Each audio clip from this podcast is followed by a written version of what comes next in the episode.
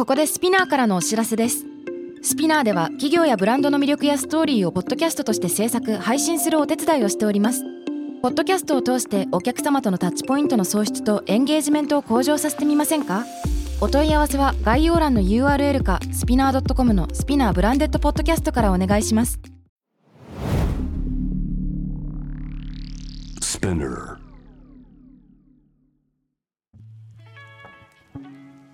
Hey everyone, welcome to the club. I'm your boss Mila and Reiko. このポッドキャストは私長谷川ミラと佐藤真国主玲子の2人でお送りするおしゃべりプログラム。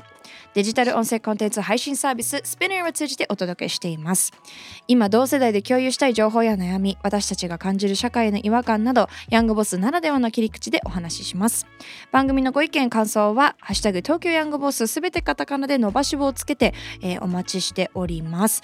メッセージの宛先は概要欄にあるメッセージフォームのリンクからお願いします。ポッドキャストのフォローボタンからフォローもお忘れなく。さらに Discord メンバーはぜひ感想の方もね Discord に投稿していただけると嬉しいです。はい。レイコは今バリー。バリー。いいの急だったよね。て、うん。4日間ぐらいしかでも私はいないんだけど友達4人で来てて、うんうんうんこれもうコロナになってからはうん。旅行っていう形では行ったことなかったのね海外。ずっと仕事で行ってたからだからバケーションとしてはもうコロナぶり。嘘。コロナになってぶりだからうんうん。って思ったんだけど結局ずっと仕事しております。オンラインで？そうオンラインで。まあそうなるよね。時差もないしそうね。今アパレルの方もいろんな動きがあるから、うんうん。ポップアップがあったりとかいろんなパートナーシップがあったりとかすごいよく進んでるんだけど、うん。その分めちゃくちゃミーティング組まれてて、うんうん。えバリにいるの知ってるよね？みたいなぐらい カレンダー全然東京いる時と変わんない。まあでも環境だけ変えるとね、うん。毎日忙しくて休みがないからこそこうやって環境を変える働き方っていうのもうん。いいなって思った。うんうん言うよね。ななんんかリモートでだって仕事できる時代じゃん？うん。うん。ね、撮影とかミラとか撮影とかだったら難しいかもしれないけどさ、ね。リモートで全然できる時代だから、うんうん。なんかこういう働き方を自分でこう作っていくのありだなってちょっと今回で思ってます、なんで今回ラジオもポッドキャストもリモートで、フレキシブル対応しております。いやだから働き方改革的な話だよねこれは。そうだねそうそうそえでもさでもさリモート例えばこの間ちょうど JWAVE の番組のスタッフさんたちと話してたんだけど私はどっちかっていうとこのリモートっていうかコロナ禍でデビューをしデビューっていうか何テレビコメンテーターデビューだったりとかラジオデビューとかでしたからう、うん。例えばモデルはその前からだいぶやってるけどモデル界ってあんまり変わってないんだよね、コロナ中もコロナ前もあんまりこう仕事のスタイルって変わってなくて、うん。であのただテレビとかラジオってゲストさんをこうやって今レイコがやってるみたいにリモートでお迎えしたりとかこ私もうん。うんコメンテーターとして出る時も、まあ、リモートとかさパーテーションがついてたり距離がすごい開いてたのがもう最近だとうん本当超隣同士で話したりとかしてて、でそんな変化が私はこうコロナ前を知らないなんていうのか状況に。逆にね。そうそう。う、ん。でなんだけどだからそのレイコが言ってるすなんていうのかなその旅しながらリモートで働くみたいな結構この私3年間やっててずっと。国内での確そう遠征とか。そうそうイギリスもやってるし結構家族旅行での最中にまあ定例があったりとかするからそれこなしたりとか。なんだろう、うん。こうここの3年間そういうスタイルでややらせてもらってたんだけどうん。もちろんめちゃくちゃありがたいんだけど仕事的には超ナイスなんだけど個人的にというか自分のメンタル的なことを考えたらあんまりこう混ぜすぎるのは良くないなって思った。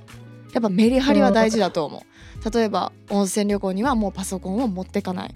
すみませんちゃんとここはお休みいただいてますって言ってこう連絡を来ないようにする。っていうのはなんか大事なんじゃないかなって最近思ってるんだよね、うん。じゃないと一生働いちゃうねでも私それなんだよね。なんかその外部の人とかだったらもしかしたら言えるかもしれないんだけどやっぱ会社の子たち自分が雇ってる子たちに対してみんなは働いてるのに、まあ、みんなは土日休みあるかもしれないけどでもみんなが働いてるのに私がバケーション取れない。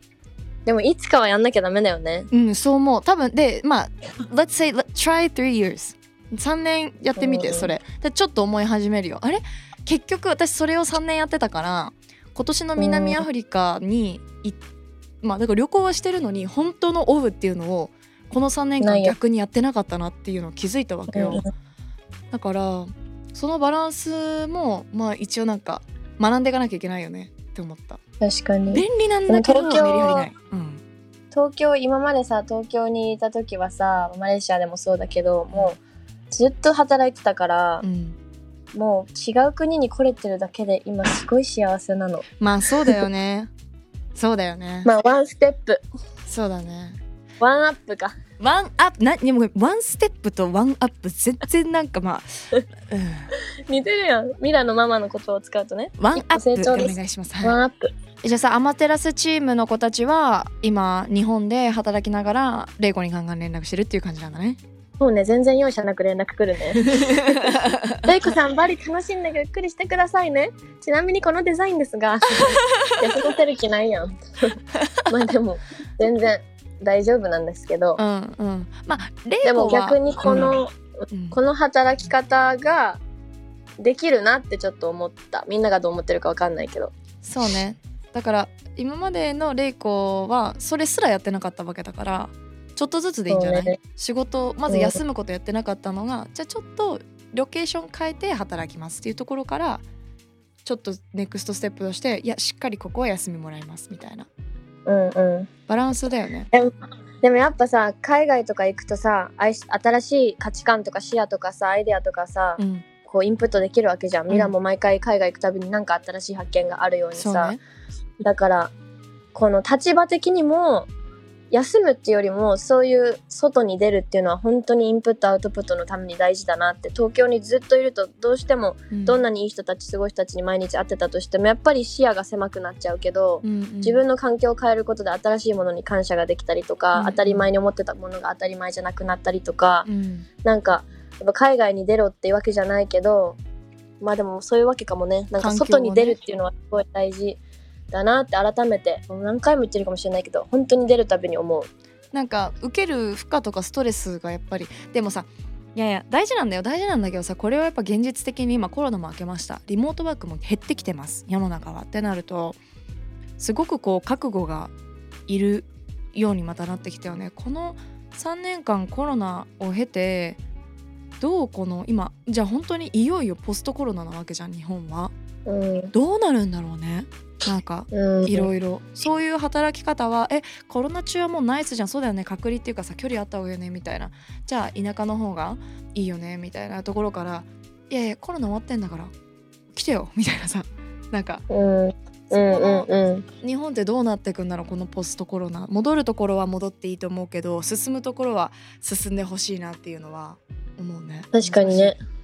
うんいやちょっとぜひねリスナーさんのなんか働き方の環境が変わりましたとか変わりませんとかうん。戻っちゃいましたとかそういうお話ぜひあったら聞きたいね、うん。リアルなみんなの状況が。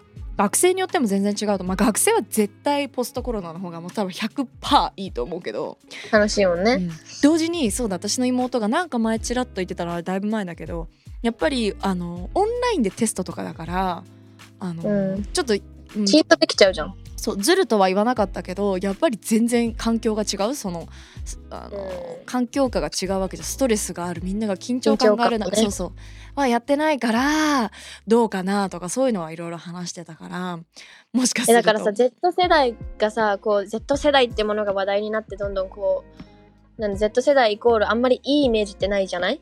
そうだね。ポジティブに言われることってあまりまだ少ない。ね環境問題とか社会問題に対して関心は高いですよねっていうこと以外なんかあまりないよね。そうそう。なんかちょっと緩くてとか、なんか世代的にどんどんそうなってってるっていう中でコロナが起きちゃったからうんなんかこれからのその今のわたこの Z 世代が社会人として大人になって責任をどれだけ持てるかとかうん。私責任感が本当にない子たちが多いしうんうんもっともっとねうん。戻った時に今戻りつつあるんだろうけど、うん。どうなっちゃうんだろうこれからの日本の若者っていうのはすごく思う、しめっちゃ聞そうね。くその話最近。うん、でもさまあわめっちゃ私も嫌なんだよ。なんだけど同時にこの環境下のせいでこうなってしまってるっていうのもあるわけじゃん。やっぱり人口が少ないのって我らのせいじゃないしやっぱで少ない世代に生まれちゃったからこそ食がいっぱい余ってるし必死になる必要がない状況環境っていうのは、本人たちのせいではないうちらのせいじゃなくないっていうのは同時にあるし例えば子供を産まないとか結婚しないとかっていうのも多分まあこれちょっと個人的な意見だけど子供を産んだりとか家族があるとモチベーションだったりとかもっと働こうとかもっとキャリアアップしたいっていうマインドに多分自然な流れであったりすると思うんだよね。でキャリアアップをしてもっと休みやすくしたいとか分かんないけどなんかそういう。でも今日本ってキャリアアップしたら絶対忙しくなるから子供との時間もない。っていうかキャリアアップそもそもできないからお金もないから子供を作れる環境でもないみたいな。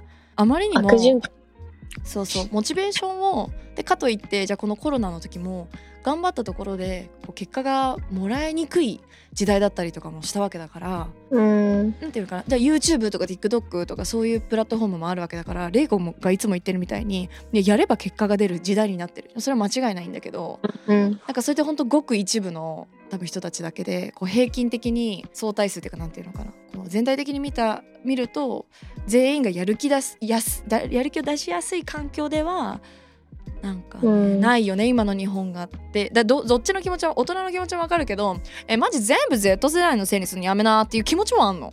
Z だから、両方ある、うん。責任感ないのもだからぬるい時代に生まれてきちゃった。何もかもが整って幸せな時代に生まれてきちゃったっていうのももちろんあるんだけどだから Z に合わせるしかないのかなっても最近思うよねうん。だから北欧の働き方みたいな、社長社長っていう立場としてはそれすごい難しいとこじゃない？なんか一一 Z 世代としてはそう言いたいくなもなるけど社長ってなった時にその社員たちがそうなったらクソ困るじゃない？だから効率が悪いんだよ働き方の日本人はめちゃくちゃ多く働いてるのに仕事の効率が悪いそこが問題なんだと。思うだから短く働いてちゃんと作業効率が良くて同じ仕事もしくはそれ以上の分を達成できるようなこう効率を作ってあげるのが意外と我ら社長の仕事なのかもってなんかこの間オランダの記事かなんか見てて読んだんだよね。オランダって多分週3とか 週4とかすごい短い時間しか働かないのに日本人よりも全然生産性が良くて日本人は真逆？時間はめっちゃ働いてるけどみたいなそこうん全然感覚変わってくんじゃない？だから今の日本の。アップデート必要なのはなんか Z 世代なのか社長なのかっていうのはすごい問われてる気がする。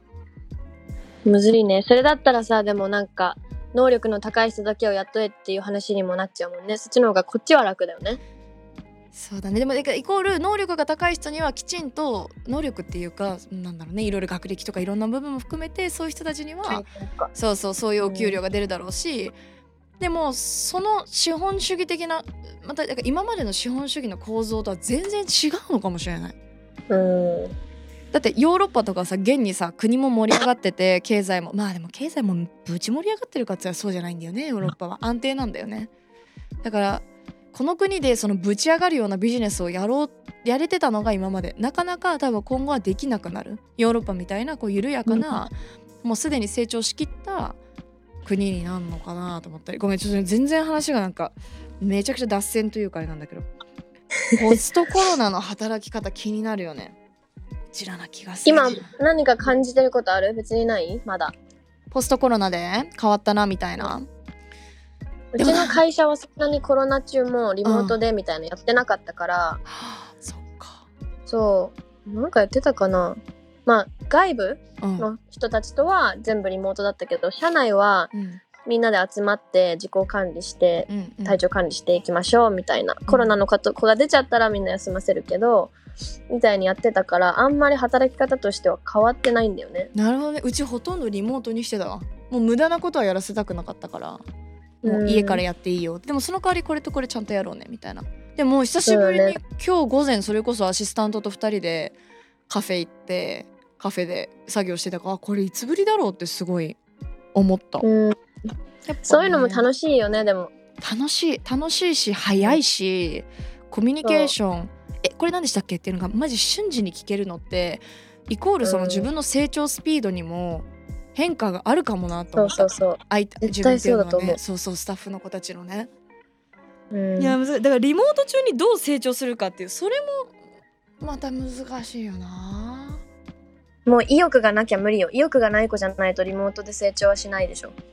そうだよね。だから結果をオフラインで出してその後にリモートでいいですかって交渉したりっていうの、まあ、うちじゃなくて全然違う友人の会社だけどそういう子もいるって聞くしだから淘汰されていくよね。どんどんその人材っていうものだったり働き方だったり。やりたい子はどんどんやってください。ガンガン稼いでください。そうじゃない子はあのある程度もう稼げるしある程度休みもあるしバランスいいこう生き方っていうのができるみたいなこう2つなんかあるような気がしてくるけど、うんいやこれはちょっと気になるね。ここからどんどん流れ変わっていくんじゃない？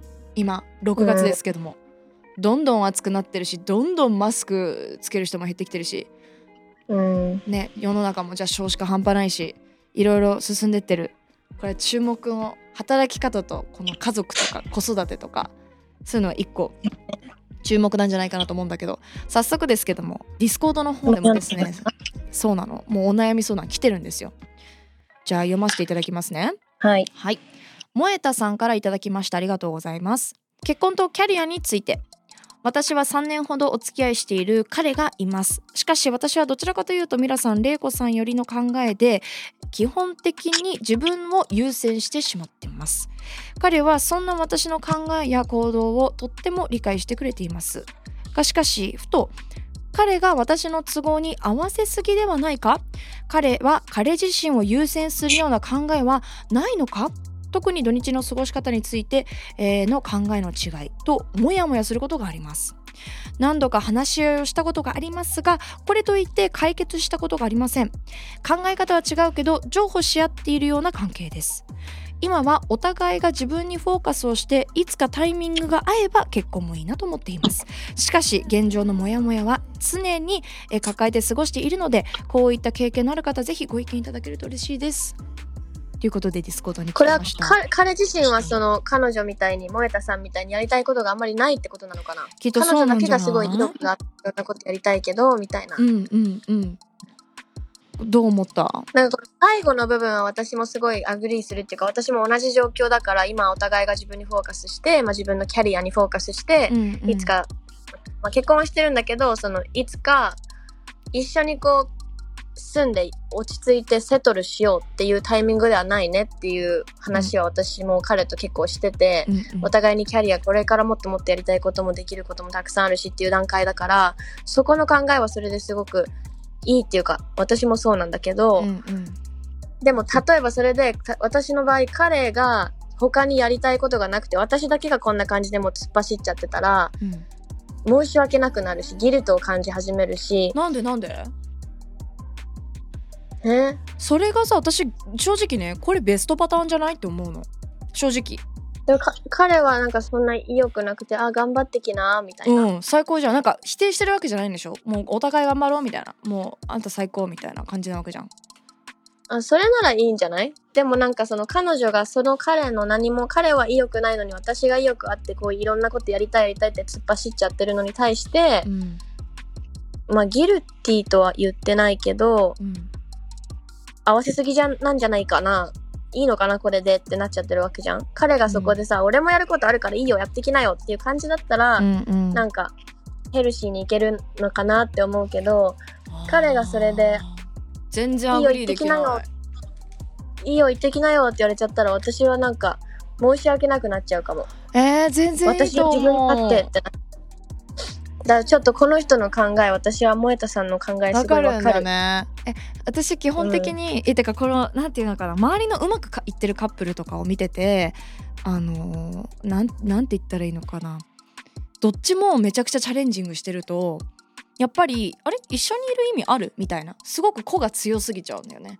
これすごい強い言葉を使うとどっちも主役タイプだとカップルってあんまり成り立たない印象なのそうだねそれは。どっちかが主役でどちらかがどちらサポートって言ったらあれだよ。あの譲るっていうかん、これはあのー一旦置いとい考えはなんて言ったらいいのかな？えっ、と。まあ、精神的なサポート？そうだからどちらかが働いてどちらかが家にいろって話はもちろん全くそうじゃなくてただそのうん。どちらも挑戦してるカップルも超素敵パワーカップルで素敵なんだけどそのカップルのパターンの方がチャレンジングなことは多いよなって思うの。その恋愛をしていく上でパートナーシップの中で。っていうよりかは私はこのパターンみたいにもう多分ご自身がバーってこう合わせてくれるパートナーがいてそれが本人が嫌嫌だって彼は言ってますって言ってるならわかるけど本人がいいんだったら、すごくいいそれこそナイスパートナーじゃないって思っちゃう自分はフォーカスできてそれを支えてくれるパートナーもいて、でしかもまあお互いが自分にフォーカスしようぜいつかタイミングで、うん最高じゃんって思っちゃうんだよね。うん。うん。まあそうかもね。でもなんか申し訳ないって思っちゃってるけどそれがいつか尊敬できないに変わっちゃったら怖いなとも思う。あー。そうね。だから私こんな頑張ってて、私こんなんなのにあんた何してんの？ってなっちゃったらあそれだったららリスペクトできるぐらいあもう彼がこんな頑張ってるから私も頑張んなきゃって私は引っ張ってってくれる方がいいからこれはさいつかのエピソードで話したこの個人の恋愛観にもよると思うんだよね。そのあ私はあまりこう相手に対してめちゃくちゃ尊敬がないと付き合えないっていうタイプではそもそもないから。だけどレイコとか私の周りの女の子にもすごく多いけど彼のどんなところが好きになったのって言ったらすごく尊敬お仕事ができてとか自分にないものを持っててみたいな。私はどっちかっていうとうん。そこ尊敬とかももちろん大事だけどそれよりより一緒の時間をどう楽しめるかそうそうカンフタブルで、私のカンフォートゾーンでいてくれるか一番の私の味方でいてくれるかみたいなそのスタイルだからそういうタイプからすると、こういうパートナーが自分がこう突っ走ってる時に頑張れ頑張れって言ってくれるパートナーがいるのすごく安心感があるけど確かにレイコパターンだったら「えお前何やってんの?」ってなるってことでしょ？うんかうんなっちゃいそうねって思ったこれ見てて。面白だからまあ気にしなくていいんじゃない？でも。いいやそうもう。そんな気がする。てかもう感謝した方がいいと思う。一回やってみたらいいと思う。一回ありがとうって言って頑張ってみて。うんうん。それでか彼女ももう分かんないじゃん。1年でさ、うんあちょっとやっぱり一緒になろう一緒にゆっくりしたいってなるかもしれないしもうねうん。最近本当思うんだけどね恋愛ってタイミングなの。全部。ねそうなのそうなのそうなのよ。悟ってる私は。私もなんかもう外から見たらさ何でももうもう結婚もしてパーフェクトで子供いつできるんですか？みたいに言われるけどもうなんか全然そんなんなんかスムーズじゃないよね？どんな恋愛も。スムーズじゃないし、うん。あの本当に自分私は特にこの方もそうだと思うしミラもそうだけど自分のやりたいことがあるからこそやっぱりそこの結婚とか恋愛っていうものは邪魔になりなりうる一番のものでもあるし、うんうんうん。だからそのタイミング？うん。タイミングなんだよね、そうね。そうもうこれ深いよ私の言ってる言葉。いやタイミングななのそうね。経験者あと I'm going through the same thing right now. すごい励みになるんじゃない？だから みみんなだからそ超スムーズにいってるってすごくすごくレアっていうことを頭に入れといそん人いないよ。うん、うん。であくまでも彼氏彼女のパートナーは他人なんだからそんな自分と同じ考えである必要ってかそんな奇跡なことある？って思うね。あのねそう私この間あのすっごい尊敬してるおばさまにねうん Friends, remember, Reiko, friends will always stay, but men will come and go. You're still young, they will always come and go, so keep choosing your career and yourself. って言われたの。キャリアと友達友情は絶対にいなくならないもの、自分が選ぶものだから。うん。でも恋愛は相手の意思もあるわけだから、そこが絶対につ一生一緒ってことはありえないんだから、うん。なちょっと悲しいけど、悲しい、悲しいけど悲しくないのかな、この考えもって少し思った。その考えもあると。私はあんまりそうは思わ思わない。Friends can leave. レイコ言ったみたいにあだってさ At the same time you were just saying この間言ってたじゃん。なんかその時その時の友達みたいなのがあるわけじゃん。だからそういうパターンもあるし、その前その助言を自分のうまくシチュエーションに当て込んで前を向いて進むことが一番な気がする、うんすごいレイコが固まってすっごい文豪なんだけど。うん、私ミラも固まってる。すごいすごい変顔。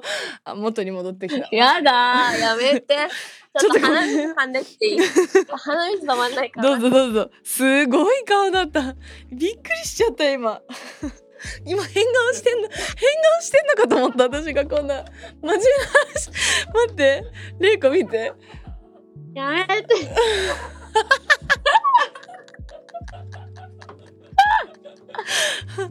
ねえ。Am I back? いや You're back ミラも固まってるからやだ。やなんか話してる時に顔さ変顔したからなんか笑かそうとしてるのかと思った。やばい面白い。ここ最近でトップ3で面白かった今の。ねえやめて。グッチさんミラの画面一回消してつけてください私はまだ固まってるらしいよ。あでも we can keep talking. OK まあだから友達とその恋愛っていうのはどっちに重きを置くかとか。で私は意外と恋愛体質な人だと思うからそういう意味でえは私も恋愛体質ではあるのうんうんうん。でもだからそういうアドバイス。裏切らないのはうん。裏切らないのは確かに自分とキャリアかなって。その人は友達とも言ってたけどそういうフレーズ英語でもあるじゃん。Friends come, あるある。friends will stay あ and る will ある。come and go うん。でも確かに私の言ってたことを思い出すと、うん。なんか言うあのなんて言ってたっけ？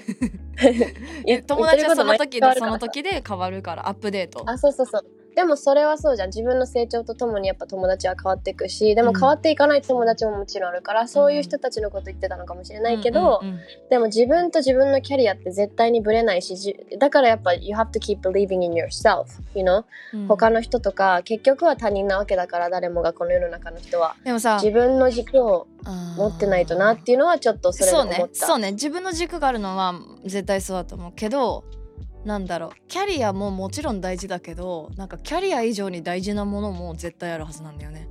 愛そのお金そのお金そんなに稼いでそんな没頭して何になんのって死ぬんだよって思う。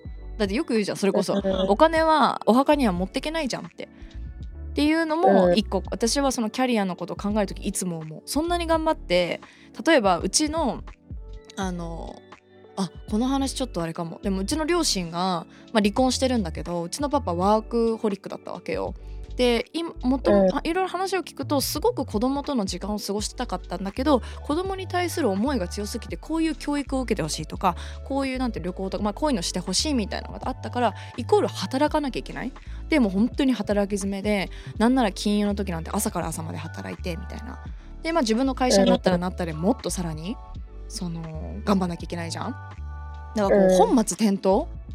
だと思うんだよね、うん。で今私ステップシスターズもいるけどこの下の子たちはうん。パパのこと大好きなんだよね。ずっとパパは多分その時の反省を生かしてあのなんていうの？子どキッズとの時間を今一生懸命仕事とバランス取りながらあの頑張ってるんだよね。だからそのキャリアって何なの、うん。私はもちろんそのパパが頑張ってくれたおかげであのなんていうのかな。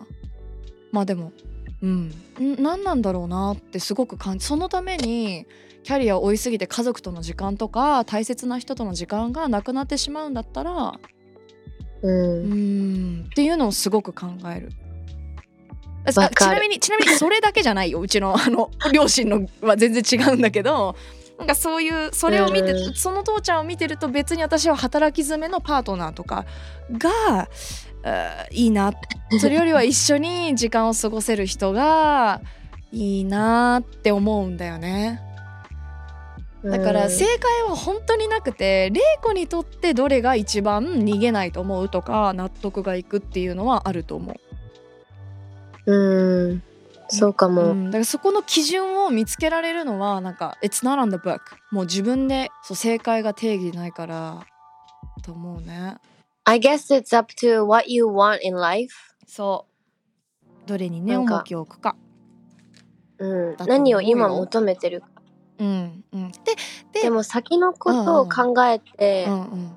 今を失いたくないなとも最近思ったんだよね、うんうん、なんかそうそうそう。まさにそれそれが言いたかったなんか今を生きたいなっていう気持ちが最近強くて、うんあ今しかできない。例えば今アマテラスでやってることとかパートナーシップとかも今のアマテラスに価値があるから今訪れてるものであって5年後はわからないし10年後はわからないしでも今これチャンスつかまないとみたいなそのキャリアってさ、なんだろう今しかできないものが多いからこそ、うん、まあ、特にわからない。私のまあ、アマテラスだからかもしれないけどね。うんうん5年後は5年後にあった。もしかしたらもっと違うこと大きいことをできてるかもしれないけどでも今しかできないことを常に追い続けたいなっていうのにでそれに対してパートナーがそばにいて一緒にいれる時間があるならそれはすっごい素敵なことだと思うし、うんうんうんでもそれってやっぱタイミングでしょ？お互いのね。彼も彼で人生があるわけだしこの方だって。彼も彼でさみんな人生があるわけだから、うんうんうん私はその私についてこさせてまで自分の人生を諦めてほしくないなとも思うしそれでうポイントが合えば一緒に入れればいいし、うんみたいなちょっとなんかすごいなんか善の考え方になった。うんうん、だ相手が同じ考えかどうかっていうのがキーな気がする。僕はこれでいいんだよねだったらいいんじゃない？けど本当は本人がやりたい、が合えばね。そうことがあるのにいやいや玲子を優先するよとかあなたを優先するよみたいだったらそれは確かにもちろん良くないんだけどお互いがっていうかその本人がいいんだったらいいと思うしただ今面白いなと思ったのが玲子がなんか今しかできないことあるじゃんって言った時に私は全然仕事が浮かんでこなかった。やっぱり今もうパリピがしたいのまた。もう遊びたいのすごいもう。最近だって遊んでるもんね。めっちゃ遊んでる。朝の楽しいもん。7時まで飲んでたりとか。この間19時間飲んでた。この間も夜中の1時か2時ぐらいに、今、どこどこいる？って来て、いるよ。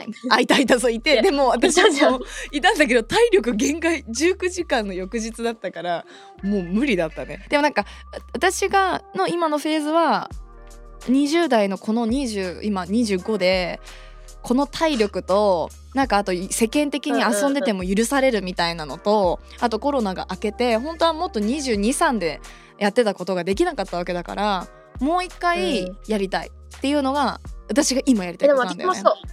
私も遊びたい。やっぱ楽しいもん。そうだよなんか遊びで私すごいコネクションも、そうだようちらそのキャラじゃんそう、今まで私こんだけコネクションあるの全部遊びだって思って、違いない今もう一回こう出始めて、たくさんの人に出会えて楽しいし、うん。すっごい楽しいのね。うん。うん。だから今さ一緒に来てるバリに一緒に来てる4人もみんな私より年上なんだけどみんなうん。30代でもう、あ楽しんで稼いでみんな30代になったんだ。うんうんうん。そうなのよもうこの方たち、でも先輩なんだけどうでももうずっと遊んで楽しんで、うん。でももうねみんなみんながそうなんか楽しんで生きてるからんうんでもちゃんとキャリアも積んでてね世界でさ通用するような DJ になったりとかなんかすごいそういうのが私もともと好きだったんだなと思ってうんなんかだからちょっと原点の戻るというかコロナ明けて自分を見つけ直したっていうか、うんっていうのは少しある、うん。から私にとってその遊びとキャリアがイコールでもあるんだよね、そこからインスピレーションを受けるから、うんうん。そうだね。だからまあひほんと人によるけどうん。が答えはないっていう答えです。そうだね。そうですね。それぞれが。うん。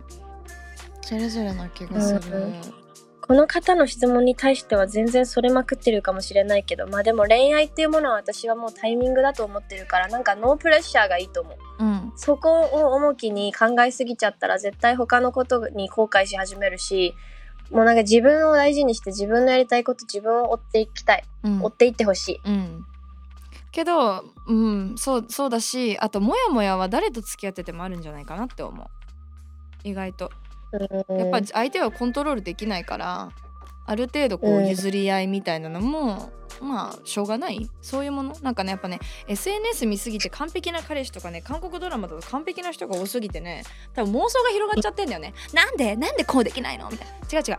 他人だから。うん。だからもうちょっと他人でうわここ超気合うっていうのが1個あるだけでめっちゃ幸せになっていいと思うんだよね。確かに、うん。奇跡よ奇跡。まあそんぐらいね気軽に思ってた方がいいね。そう。そうそうそうそう。いちいちストレス抱えない方がいいこの間の成功の定義じゃないけどさ幸せの定義がそんななんかちょっと美化されすぎてるかもね SNS で。うん間違いない。だから幸せは自分でしか なんか幸せは自分でしか決められない。みたいななんか幸せの定楽しみです。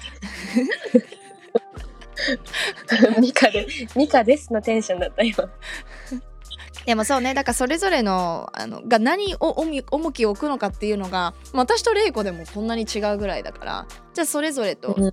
でその価値観を理解してくれるパートナーさんだったらいいんじゃないかなっていうふうにこの方のねお答えとしては本日のボスたちはそういう感じにさせていただきましょう。はい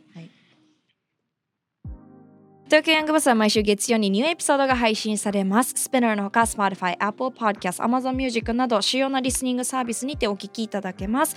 感想ご意見も募集中。ハッシュタグは、ハッシュタグ東京ヤングボスすべてカタカナで東京は伸ばし棒でお願いしますよ。メッセージの宛先は概要欄にあるメッセージフォームのリンクから、さらにポッドキャストのフォローボタンのフォローもお願いいたします。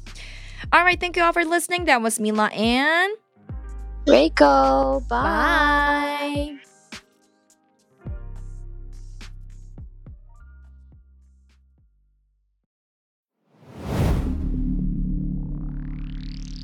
Spinner. 世界で今起きていることをおよそ4分でチェックしましょう。ケリーアンです。Quartz Daily Brief ではニューヨークで配信された最新のグローバルニュースをいち早く日本語に翻訳し、平日の朝声でお届けしています。Quartz Daily Brief 世界のビジネスパーソンに必要な情報をあなたに。Have a nice day! キャリコン編集長通信仕事と人生の話をゆるゆるとパワードバイミモレ。このポッドキャストではミモレ編集長の河原咲子が時には一人で時にはゲストをお招きしキャリアコンサルタントの資格を生かして仕事と人生そして職業キャリアだけじゃないライフキャリアの話を誰にでも分かりやすくゆるゆるとお話しします。毎週金曜日に新しいエピソードを配信中です。ぜひ一度聞いてみてください。